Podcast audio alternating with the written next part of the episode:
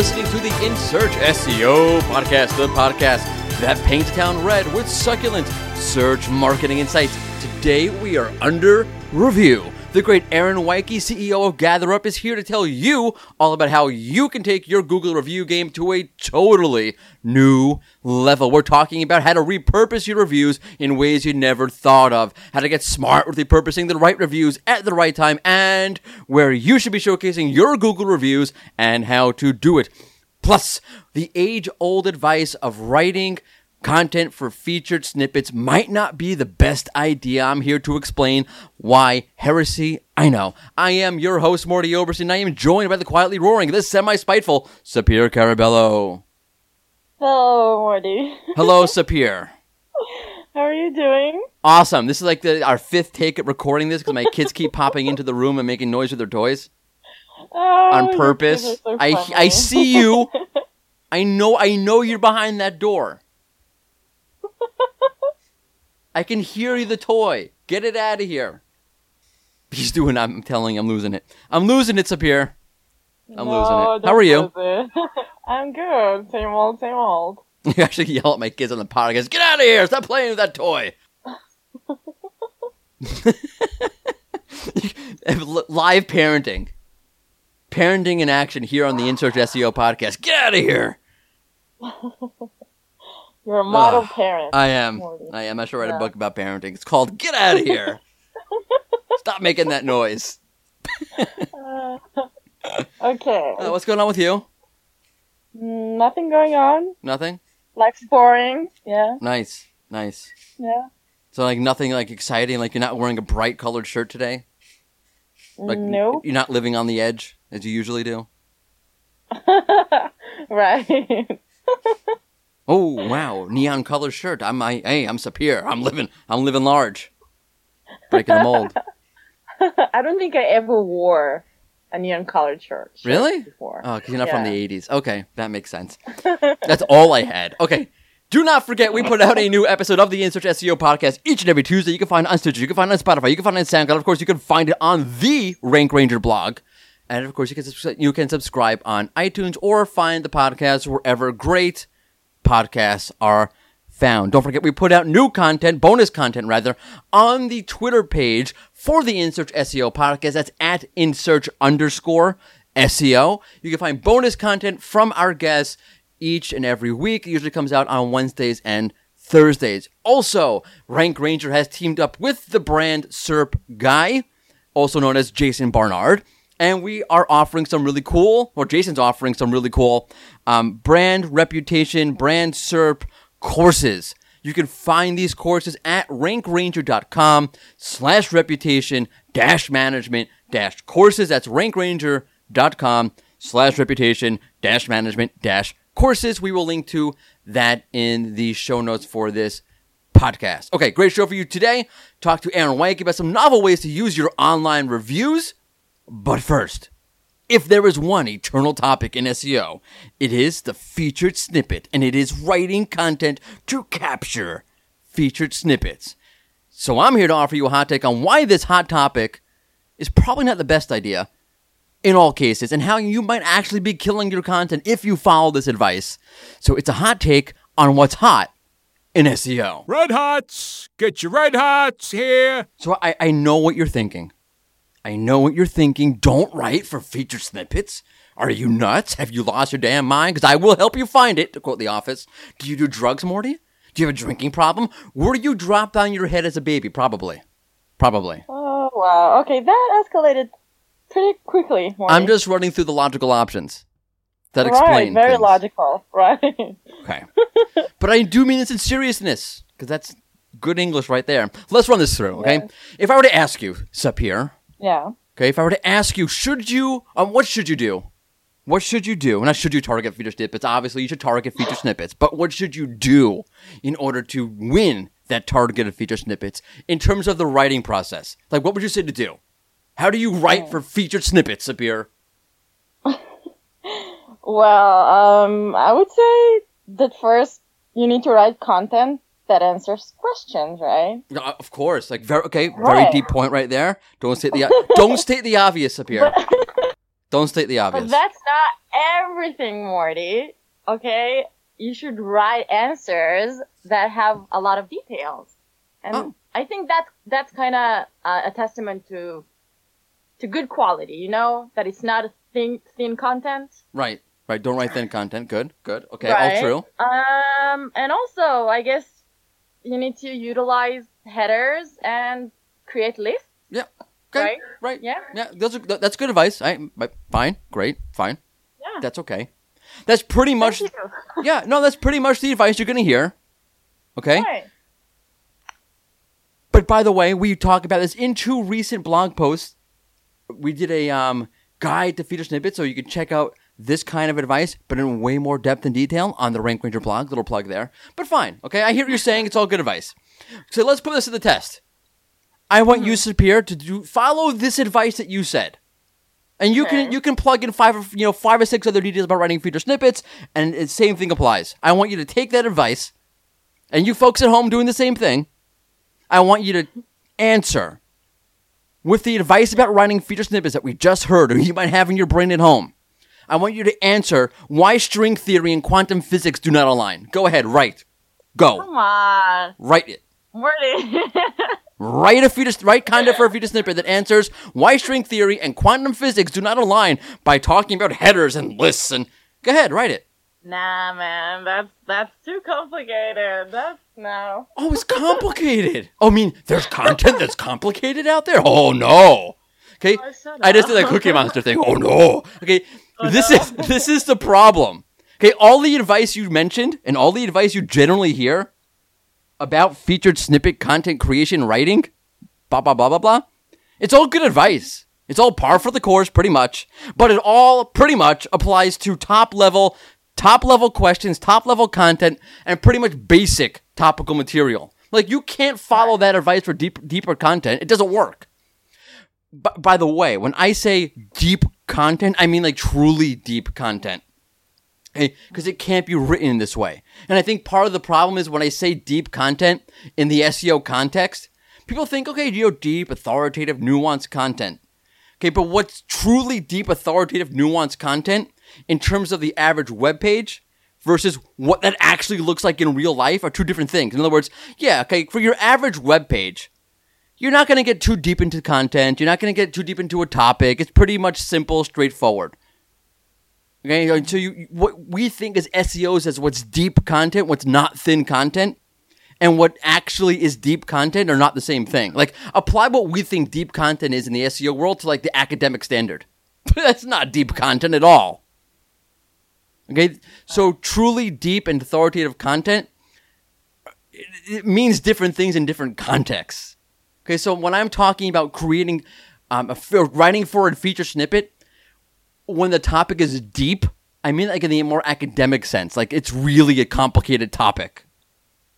Or it's a really complicated take, or a nuanced take, or it's something on a detail of a topic.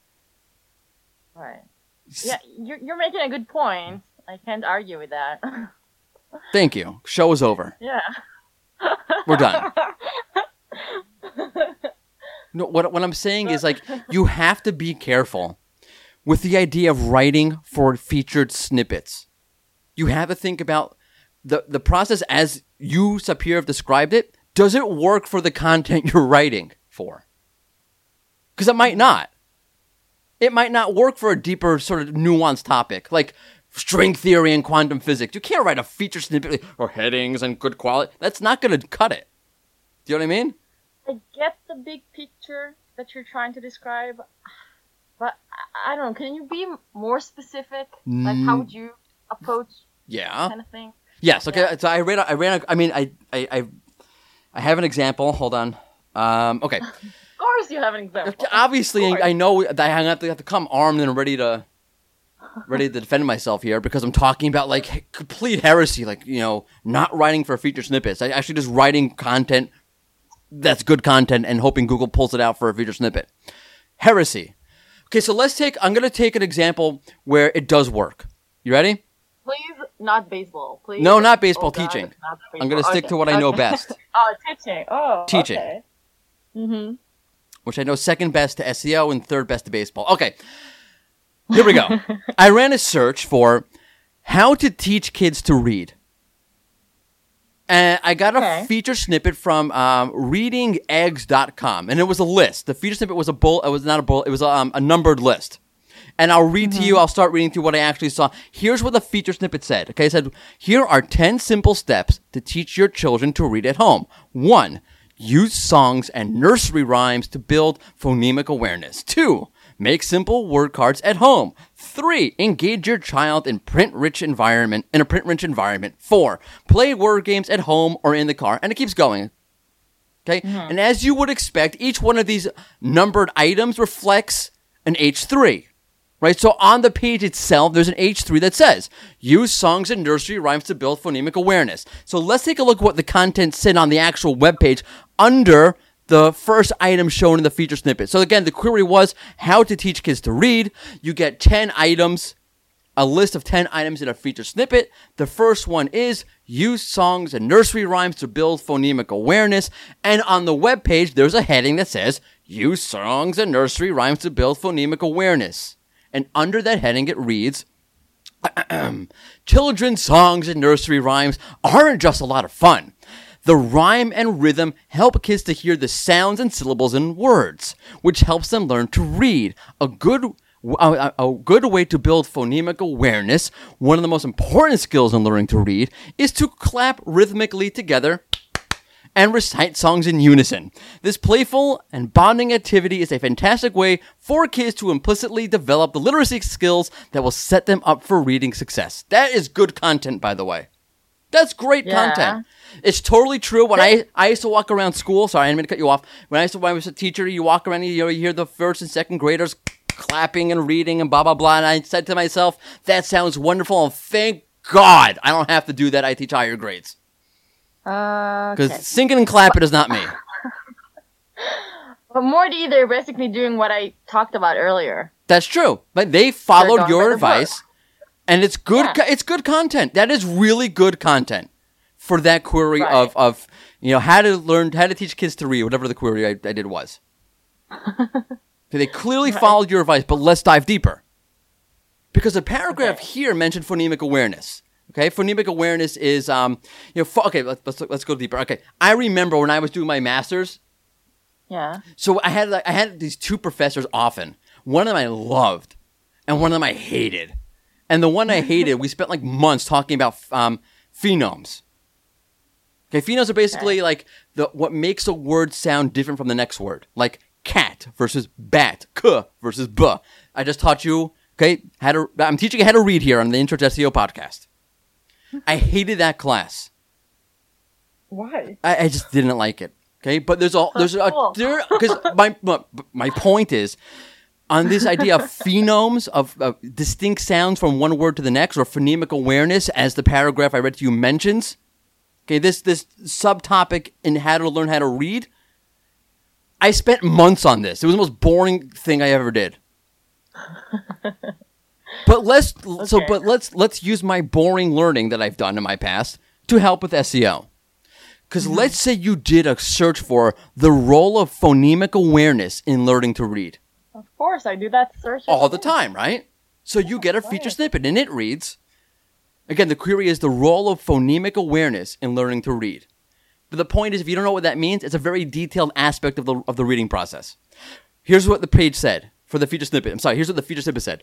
Phonemic awareness teaches students to both hear and manipulate sounds and to understand that spoken words are made up of a sequence of speech sounds. Through my research, the person, not, that's not me, that's the person writing this article. Through my research, I learned that students who were able to identify phonemes rapidly were able to read more fluently because of this rapid processing that's a little bit deeper than what we just read before in the you know how to learn how to read how to teach kids to read Right. feature snippet right Right. okay this is a very nuanced topic it's a very deep topic and the, by the way there's pages and pages of research on phonemic awareness and its role in the reading process told you i spent literally i spent months in, in, in, in an education course learning about this stuff And i don't remember any of it Okay. Oh, okay. I just remember spending months on this. This one thing, phonemic awareness. It's not the kind of my point. It's not the kind of thing you're going to be able to answer under an H three. Like you know, a little paragraph. You know, what is phonemic awareness's role in the in the reading process? You're not going to be able to answer that in, a- in a little like paragraph with an H three on top of it. In this case, Google takes it from a blog, a not very long blog, by the way, but a very, very detail oriented, research based blog from scholastic.com. Hmm. One read of this blog, and it's very clear that none of the things you talked about, Sapir, and how to write for a feature snippet apply. There's no use of headers, there's no lists, bullets. It is a very dense piece of content that Google pulled this snippet out of. Yeah. And my point is, is that if you try to eh, write about, you know, using phonemic awareness to learn to teach reading skills, and you try to write it like the way we as SEOs try to write for feature snippets, your content would be crap. It doesn't work. It doesn't work for a complicated topic or a very detailed look at a very small sliver of a overall topic. It doesn't work.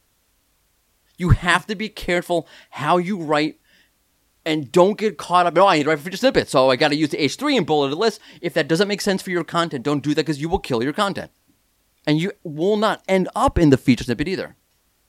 Because if you think I'm wrong, I will prove it to you. Because Google agrees with me. Google agrees with me. Do you want to know how, Sapir? Okay. Listen, I don't think you're wrong, but I'll bite.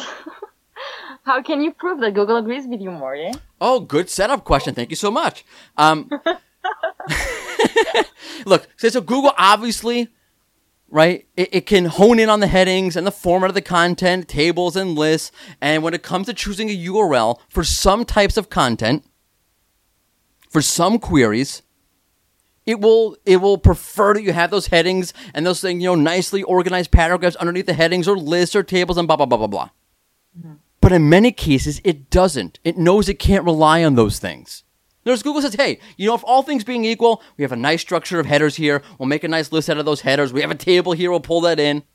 Google knows, hey, we can rely on these, these elements on the page to make a nice little feature snippet for ourselves. But Google also knows that it can't do that sometimes. Which is why it uses BERT or things like BERT to help pull content out for a feature snippet. Because BERT's advantage is not that hey, hey, hey, hey, Google, I'm Bert, and I can tell you where there's a nice set of H3s here you can pull content from. I mean, Google does help in understanding what's in those paragraphs under the H3s using BERT, but that's not where BERT shines. BERT shines where the structure on the page doesn't exist. Like the feature snippet I quoted from from Scholastic.com, there were no headers on that page. Nothing. There's no paragraph. There's no bullets. I mean, there's no list. Nothing. That's where BERT shines. It shines where the structure doesn't exist. Where Google has to use BERT as an answer engine, pull out the content from a less structured environment, which applies where? When the topic is a little bit deeper, where the topic is much more nuanced, where a topic goes into way, way more details than your average piece of content does.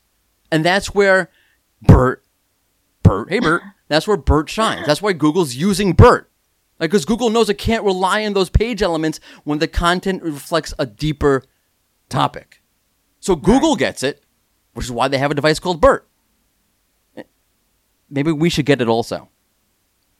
That's my hot take. And everyone can cool their jets now. Oof, oh, okay, Mordy. Thank you. Wow, enlightening stuff as usual. I, I I'm not going to take that as sarcastic. I'm going to say thank you. I appreciate your compliment. Okay, let's get into content per se, review content in specific, and how you can leverage those reviews to the max. Because here's Aaron Weiche. Oh my God! Wait, wait. Before we get to Aaron, I can't believe I just did that. I, I did. I literally do the same thing when I was doing my my education studies. Phenomes, phonemes, Mordy, phonemes. They're called phonemes. I apologize. I don't know what. It's like a tick in my brain. It has something to do with like you know the way phonic sounds and phonetic awareness. Phonemes, not phenomes. They're called phonemes. Okay, here's Aaron Weiche. Here comes another search marketing expert. It's time for an in search interview.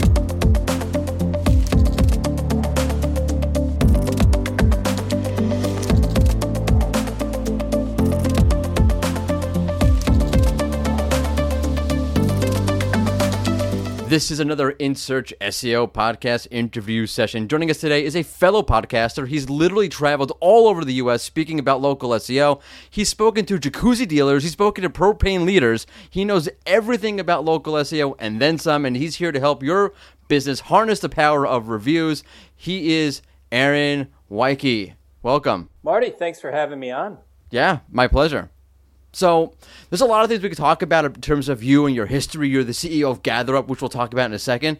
But what really struck out to me is that you're a Twins fan. Uh, I am. I'm a I'm a born and raised Minnesotan. I'll try to uh, keep my O's uh, shorter than longer Nice. in, in the Thank you. interview today. Please, if you could. yeah, Twin Twins baseball in the uh, you know some of the the best years of Twins baseball, 87 and 91 World Championships. That was like eighth grade and 11th grade for me. I got to go to some of the World Series games. Oh, that's Um, awesome. So yeah, love love and currently missing uh, Major League Baseball and and watching Twins baseball while I work every night. Yeah, a, what a bunch of, well, I'm not going to get into that. What a bunch of horrible, whatever expletive you want to say about professional baseball players and owners. But I, I share that bond with you being a Twins fan. While you were going to the games and watching Kirby Puckett hit home runs, I was going to the games as a Yankee fan throwing batteries at Kirby Puckett. not literally, Um, but figuratively. Well, the people were actually throwing batteries, so. Yes, That's New well, York for you. You know, the way we see it here, I mean, a Yankees fan is willing to do anything to get a win. They obviously buy all their wins. And so, you know, throwing batteries is that, that's no big deal. We know what to expect from Right, no, that's fine. I'm I'm okay with all of that. um, so, tell us about GatherUp because you are the CEO of GatherUp. Yeah, uh, GatherUp for most people would qualify as a reputation management solution. So we help customers gather, manage, and market their customers' experience, which most often translates into reviews. So at the end of the day, what we really want to do is help a business listen to their customers. Uh, we think about it a little bit differently. We're a little bit more on the customer experience side of things. We see it as it doesn't matter where your customer posts it. You need to understand what your customer thinks about your business. But it obviously publicly translates really well into Google reviews, Yelp reviews, Facebook reviews, and, and things like that. So we give businesses the tools to be able to uh, inquire to those customers and find out exactly what they're thinking and capture customer experience data like net promoter score, review ratings, um, survey questions, content on how they felt, uh, and make it easy for that customer to go and leave review at a at a third party site. Yeah, and you should definitely check out GatherUp because I, literally the biggest names in local SEO are part of the GatherUp team, like Mike Blumenthal, for example. How, how is that, by the way? How's it working with Mike? You know, um, I would just sum it up as I'm blessed to work with Mike. Um, we've had a, a friendship for over 10 years now between conference speaking and we're part of local university uh, together uh, and now getting a chance to, to work together. And um, I, I love the man dearly and he has elevated my lines of thinking Right. um, so many times. Yeah, he just he thinks and sees things on a different level, and it's very rewarding and very eye opening to to spend so much time with him. Mike is definitely an all star. Um, so we're going to be talking about repurposing reviews today, which is a mind blowing concept that I did not hear about until you brought it up to me. Is you lay it out for us because you're basically repurposing reviews like you would repurpose content. Absolutely. So the analogy I use to uh, uh, try to hit home with people is um, consider it like the the bookshelf you have in your house.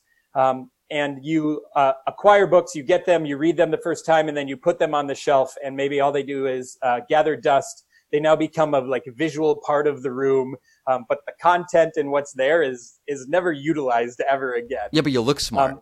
Yes, exactly. And and reviews can be much the same way where companies go to gather these reviews and they're trying to bolster their quantity count and their star rating, what I call, you know, those are scoreboard metrics because they're there for everyone to be able to see them. Uh, but I, I firmly believe and have been able to prove out that these reviews are actually massive assets that you can utilize over and over and over again, especially within your, your own properties um, because they're they're micro stories of that customer working with you, and they both provide you with content that's strategically beneficial and tactically beneficial in SEO, but also along you know trust and conversion and and those type of elements. So you know what we're going to talk about today is kind of like breaking that down and helping people get ideas to like how do I not just let these reviews sit in my Google My Business profile or in Facebook? How do I extract them out of there and put them to use within my own digital uh, properties, uh, social accounts, and things like that? So I really want to get into some examples with you, but before I do that, it's a really fascinating concept, and I'm wondering because I never thought of it in a million years. How did you come to think of that like this? yeah, I guess it kind of gets back to what we hit upon before, where it's more important what your customer says than where they post it. So it's just was continually looking at like, you go through all this effort to get a customer to talk to you. And when they do, like that's, that's gold, right? It's this prized possession, especially when they give you more than just a rating or the, the words, uh, thanks, it was great. um, but when they go into detail about why they chose you, what stood out and different, an employee that made a difference, like these are things that as a business owner, as a marketer, you're like, I want to shout these from the mountaintops. So I looked at it instead of like, you know, getting these and you're excited for that, you know, initial hit of sweet. We went from 42 to 43 Google reviews with another five star review. I look at like, how do we take this wonderful thing that someone is talking about us and we get them to talk to more people over and over again and we place it in a way where it's on tap when uh, new prospects come our way or come across uh, some of our, our digital properties. So is really just looking at it like, how do we unlock the full potential of this thing that was hard to get and very valuable. Yeah, it makes a lot of sense. I mean, almost it almost sounds like it bothered you. Like I get this gem, literally a gem, because like to get somebody to leave you a nice review is much harder than getting to leave you a nasty review, and then you just do nothing with yeah. it. That's amazing. Yeah. Uh, it's um, yeah. really kudos. Um, Okay, so let's go into some of the examples of this. How do how do you actually do this? What do you what have you done with this? Yeah. So the uh, I basically broke it into like uh, five different ways to utilize those reviews. Um, it's is easiest in our world when we summarize things and put them into a concept. So I've basically called it the 5x uh, review strategy. Um, and it's looking at how do I take this review and get five times the, the value out of it than, than just sitting there. Um, so uh, at a high level, and um, you know we can go into detail on some of these, but you know, one is how do you use that summarization on, on your own site to greet any website visitor with a like, here's how many customers have talked about us and here's the level rating that they're willing to give us. Um, the second is recency. Studies have shown over and over again, you know, we live in a what have you done for me lately review. Um, and studies have shown overwhelmingly people care about reviews within the last 90 days, the last 30 days, far more than a review you earned five years ago. What does that matter for my experience I'm going to have tomorrow. So finding ways to display your reviews with recency uh, at the top of it. Uh, then reviews by like uh, location if you are uh, a location based business or you have multi uh, locations uh, that are there. Um, then one that I think is is the biggest that has so much untapped potential is like theme or keyword reviews. So the the quick example here is say you're a, an auto repair shop and you have a bunch of reviews mentioning your brake service. Well, likely on your webpage, you have a page dedicated to your brake service. Hey, we do rotors, we do pads, whatever else. You likely are not segmenting any of those reviews and displaying dozens of reviews about your brake service on the brakes page. You've just put one page with reviews. So if you have people talking about a specific keyword, a specific theme, a specific service type, could even be a specific employee, um, parsing those out and putting those on that page uh, to add more content and to add trust to it um, is a huge untapped area. And then lastly is businesses are always scrapping for social media. Like take those reviews and reuse them on social media. Um, and especially when you consider here's a way that you can do it and remove the date and the timestamp so take that review you got from five years ago and share it on Twitter oh, nice. today, right? right? Like this is what the customer has to say about us. I don't have to tell you that it's from 2015, um, but these same things are still true of our business. So dust off that book from five years ago and put it to use uh, today. And guess what? Your tweet has a shelf life of 30 seconds. So you can go and use it again next week or next month and, you know, r- repeat a cycle with a number of those. So then what do you do? Okay, let's say you're, um, you're an auto dealer and you're great at changing brakes and you suck at changing transmissions. So you have wonderful reviews for brakes and you have like horrible reviews for transmissions. Obviously a weird case. I don't think that would actually exist, but let's just, our argument's sake.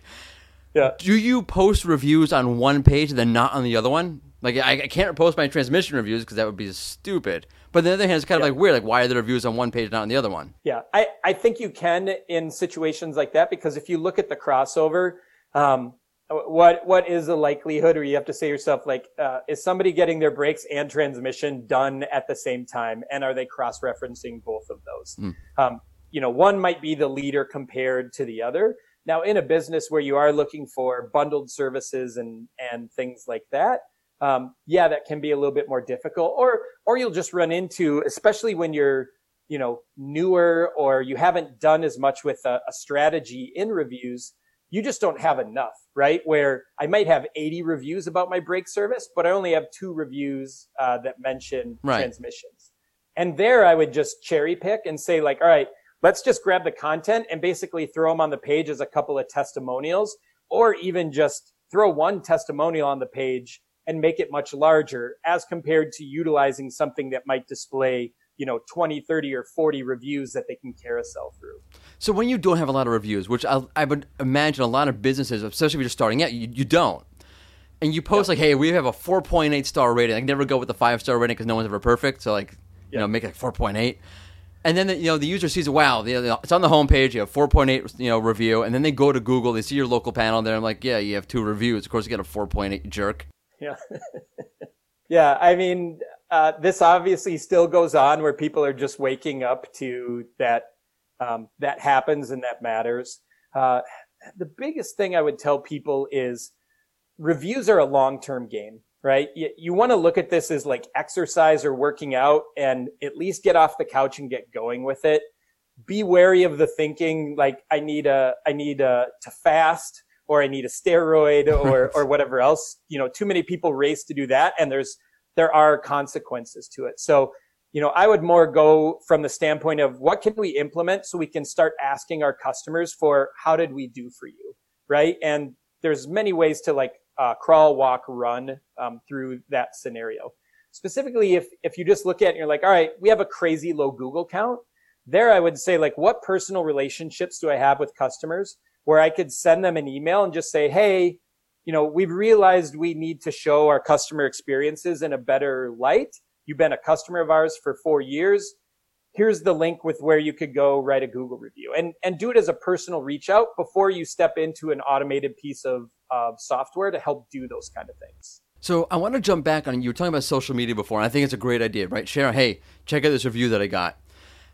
How do you sort of set the right tone with it? Because I, I, I kind of imagine it'd be very easy for a business to go too far with that, where it comes up, hey, check, almost like you're gloating or, or gloating by bloating, right? It's just you're, you're Yep. tweeting all these tweets. Everybody, look at us, we're so great. And I would imagine that that's not the right tone to take in most cases. Yeah, I, I kind of follow the practice of, of humble bragging with it. Um, so one on one, um, you know, we built a feature in GatherUp uh, social sharing that basically turns that review into an image. Um, so it overlays the text over a color background, a logo background, a photo, um, just because one, social media is a visual uh, platform across the areas you should should care about: Instagram, Google Posts, Twitter, Facebook. So we're creating that image and then using the content in your post. Um, what I usually like to do is call out whatever that user has uh, talked about or or said great things about, and just reinforce that that's what's really important to the core of your business, Nice. right? Like if they're Right. talking about, man, the customer service here was excellent, whatever else, you know, then just stating like this is exactly what we strive for, and we'd love to deliver the same for you, right? So instead of the you know the all out like look at me i'm number one i'm Who has two thumbs and is awesome? Yes Right. exactly uh, it's more of a like we've achieved this with this customer experience and this is what we want to do every time and this is what we want to uh, do for you and i think that that positioning where you get to reinforce what matters um, and also be very humble about it works extremely well Yeah, it's awesome. It becomes about giving and not about taking in a lot of ways. yeah yeah, yeah That's cool. absolutely Love that. Um, so uh, you brought up tools for a second. I want to get into in a, in a in a jiffy, but um, I'm wondering. Like, it sounds great, but are there ever cases where you wouldn't want to repurpose a review, It- it- assuming the reviews are good? Obviously, if it's a bad review, don't repurpose that. Yeah, you know, I'm I wouldn't exactly even say that. Just your same comment earlier on a 4.8 rating compared to a, a perfect 5. Having some bad reviews out there humanizes the business, right? And it and it shows that yes, things can go wrong, we're not perfect. What's more important in those scenarios, are you showing that you're listening and that you responded to that review? Because that shows that customer, hey, if things don't go perfect, we have a way to talk to this business and they're actually listening and they will respond and they care to make it right. And I think in today's world, that's, that's like far more important than trying to sculpt, um, we're awesome and we're great and everything you're going to read here is fantastic. And it, to me, it's the reason why consumers actually seek third party content and reviews, right? Like you will see an auto suggest on Google, people typing in brand name and the word reviews. Mhm. They want to skip past the content you're writing because of course you're going to say, we're great. We're awesome. We've been doing it a long time. We've won all these awards. We're the industry leader, whatever else. But they want to go to what is the public opinion of this business. And so even as yourself, you're going to come across far more authentic and trustworthy if you have those variations. And by far and away, the best organizations we work with, like they, they embrace that and they say, Hey, we're going to show all of our reviews, but we're also going to respond to every bad experience that's out there. So I would say don't shy away from it. If you have more bad reviews than good reviews, like that's a business problem, right? Like that's not in Right. your reviews. Like you need to fix you need to fix something in process, whatever. I, I tell people all the time, like, I'd already be retired on my own private island somewhere if because we ask for reviews with a beautiful email or a text message, it turned a one star experience into a five star experience, right? Right. Like that's not what our tool does. All we do is capture exactly what happened with the business and the customer. No, and it's a good point because I mean, when I look for a review, say I'm particularly on Amazon, I do this. I'm looking for the bad reviews because I want to see how bad are the bad reviews. Like, like, hey, they shipped it in this box and the box is totally messed up. Like, I can live with that. Like, all right, like the product itself is fine. Just they they do a really bad job shipping it in a nice quality box. Fine, Yeah. and, yeah. And I'm gonna cut you off. And I and I do the same, right? Because you want to see what's.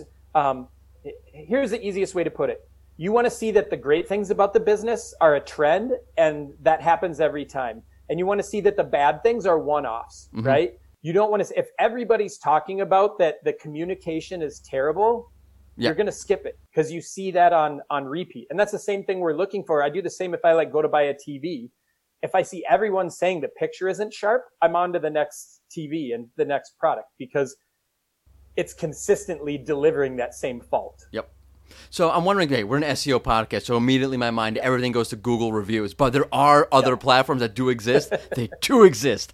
Um, Yes. when it comes to showing something on on your site or review on your site, or if you're going to push it on social media, I would imagine it's per vertical. But which where do you prefer to pull from? Yeah, um, you know, Yelp, Amazon, Facebook. Does it matter? Yeah. So I'm going to start with one area where I think people completely overlook from a number of reasons because it doesn't have the sex appeal of someone else's logo on it. And that's number one, a first party review. So overwhelmingly, like the numbers are off the charts on the low end, somewhere between four to 10 times the amount of customers will give you a direct review overstating it publicly we are not all wired to say, Hey world, I'm willing to stake my name and my opinion on Google or Yelp or Facebook or, or, or anything else. So number one, I tell people at a bottom line, if you really want to hear from a lot of your customers, you're going to want to ask them, Hey, directly give us a rating and give us your, your feedback. Um, and as an SEO, that's just more content. Do you want one content writer writing for you or do you want 500 writing for you? Oh, so oh, 500. That's why we use PBNs. No. exactly. There you go. Right. We don't So use if- PBNs for the record. Yeah. Right. If you if you care about knowing more about that customer, you will make it so that they can talk to you and talking publicly is a choice. Cuz it's so foolish to say I only want to hear from you if you're willing to say it here, right? Like that's just a big faux pas. After that, yes, uh, Google massive visibility because of search and the doorway they have and everything else. You know, uh, right now I would say Facebook, which Facebook reviews are actually recommendations. They switched a couple of years ago from five stars to a yes or no recommendation. With COVID, with everything going on, people having conversations about you is super important. I, I, I, I use the phrase like mentions are your best marketing right now. So Facebook recommendations are highly elevated. More people are on Facebook. They're looking for ways to support businesses and to write reviews and to write recommendations. Um, and Facebook recommendations actually can be more of a conversation where it's not just a static, here's the review, here's the business reply. Anyone can chime in on the recommendation. Yeah, that's cool. they can second it, like it, share it, uh, do whatever they want. And then, yes, after you get past that, then it is verticals, um, vertical sites. And the biggest thing that I tell people to do is, as we were talking, that a consumer does, take your brand name and type in the word reviews. And when you get that first page of Google results, any site that appears on that first page is a site that you should care to at least have a handful of Yeah. reviews on. So I don't think people do that enough. I think people No. do not do that enough. No, and those are the sites that have enough authority to to rank. So Mhm. it might be the BBB, it might be YP.com, it might be Houzz, or you know, again, depending upon vertical. But there's likely four or five sites that pop up for your business, and that's where, yes, put the lion's share of focus into the main ones yourself, Facebook, Google, but definitely get a handful of positive ones at the other sites that appear there. So how do you do this at scale? Which I'm assuming is where you guys step in because it's it, it sounds Yes. like this could be completely overwhelming. Yes. Oh my gosh, this is and this is so fun too, right? Like Um, You're about to geek out, aren't you? Yes. Yeah. so when you when you consider the flywheel of what you can build in this, this is what we've worked to automating and create that efficiency inside of our product. So, you know, one at the very start, you're automating requesting reviews, right? So you're either using an API or uh, using Zapier. We have an app out in Zapier and we're connecting to your billing system or a POS or a CRM. So we know a customer experience has happened and it's automating sending the customer into our system. That's automatically going out. We're sending reminders. We're capturing the feedback, getting the information. Then we're automatically monitoring reviews. So whether they talk to you direct or they leave a, a review at Facebook or Google, we're capturing that and bringing that into our system. Then, especially for things like, um, we're automatically segmenting them by location because that's how, you know, the local word wor- world works. Everything is by location, review profiles. So that automatically uh, happens. And then uh, our review widget. So we have a little widget. You plug in a couple of lines of, of code onto your page and it will automatically stream those reviews up to your site. So you can choose settings. You can say, Hey, show every review, just reviews from these sites, just reviews of this rating.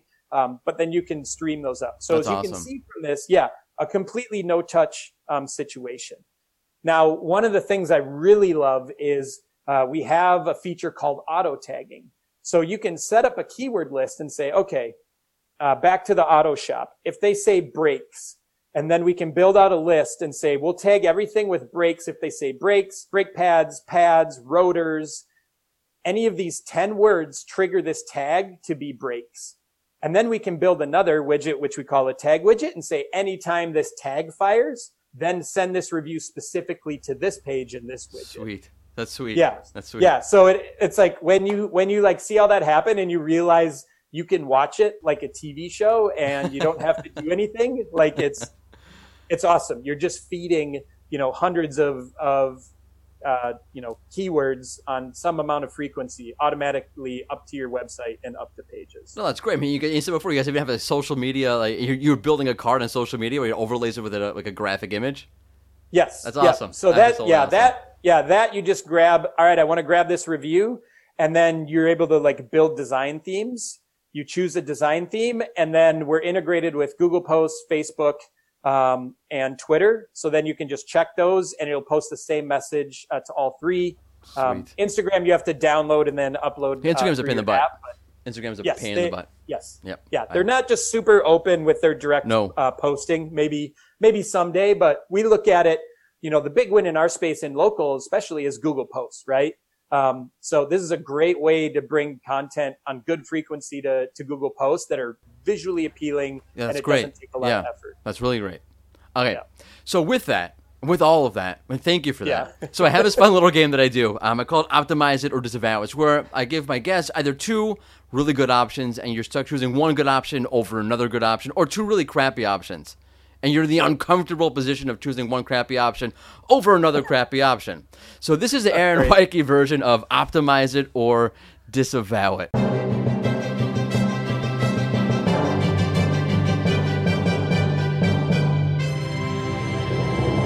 So it's a zero sum world. You can say it depends. Completely discouraged, but you can. Well, we will we won't hurt you if you do it. Right. If you had to repurpose review, would you put it on some obscure piece of documentation, or a totally irrelevant social media platform? Think like Google Plus when that was still around. Yeah, obscure piece of documentation because, like I said, social shelf life. Like, who knows when you can use that piece of documentation again? But it's like social shelf life, unless you have a massive audience, is just like here and there, right? It's particularly just if it's a garbage platform like Google Plus was. Yes. Just gonna yes. rank So on I Google would- Plus for a I would- second. Yeah. I, I'd take the documentation and then I'd be thinking, how can I use this documentation more and make that more valuable to have it be evergreen instead of just a one and done? That's true. Hey, documentation ranks really well for a lot of queries. It's true. Exactly. So, and that's what it is. Okay, Aaron, thank you so much for coming on. I really appreciate it. And again, check out GatherUp. And uh, oh, oh, uh, local university also is part of GatherUp, right? Uh, well, actually, uh, no, we Oh, uh, sold it uh, last year. Oh, you did to Um, so- Sterling Sky. I yes. botched yes. I'm to join- sorry. yes. We can edit that out if you want. No, no, totally. I think it's, um, we couldn't have passed it along to, to better hands. And a number of us are still, you know, speaking, part of events. Joy's a, a great friend. Um, yeah, and it's one of those really cool things, right? It was, uh, local university was started by David, uh, Mihm, um, and then taken much further between Mike Blumenthal and Mary Bowling and myself and Will Scott, uh, Ed Reese. Um, so Mike Ramsey. So it's like, it's this great like evolution of what it's done and the local search hands it's gone through. And Joy's a fantastic person to carry, to carry the torch. At, at someday I'll be, you know, done, uh, in the game of, of local SEO and Joy will still be raging on. So it's, it's perfect. No, you guys, both of you guys, um, have done like have you've turned the spotlight onto local SEO in ways I don't think anyone's ever imagined. So, you guys are awesome. Uh, appreciate that, Mordy. You got that. Thank you, Aaron. Yeah. Thank you. And we are back to your regularly scheduled In Search SEO podcast. I, I I literally never thought of using reviews in that way before. That's brilliant. Come on, how many people have they're like, yeah, I can repurpose my reviews. Like, what are you even talking about? I can repurpose content. It's a great idea. Great tool there. Right. Got a great tool going on there. Okay. With that, let's run into some. Well, it, I'm going to be honest with you, Sapir. It was a pretty light week with the news. But anyway, but anyway, let's see what you got for us, Sapir, with the news.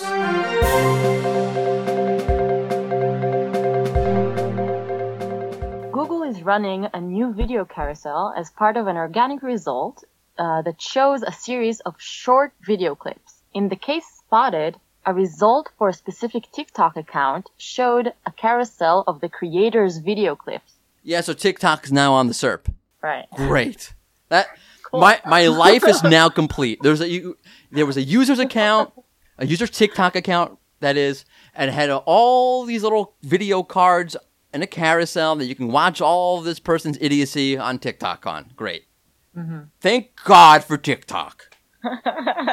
because life wasn't stupid enough without it. I'm sorry. Going off the deep end here.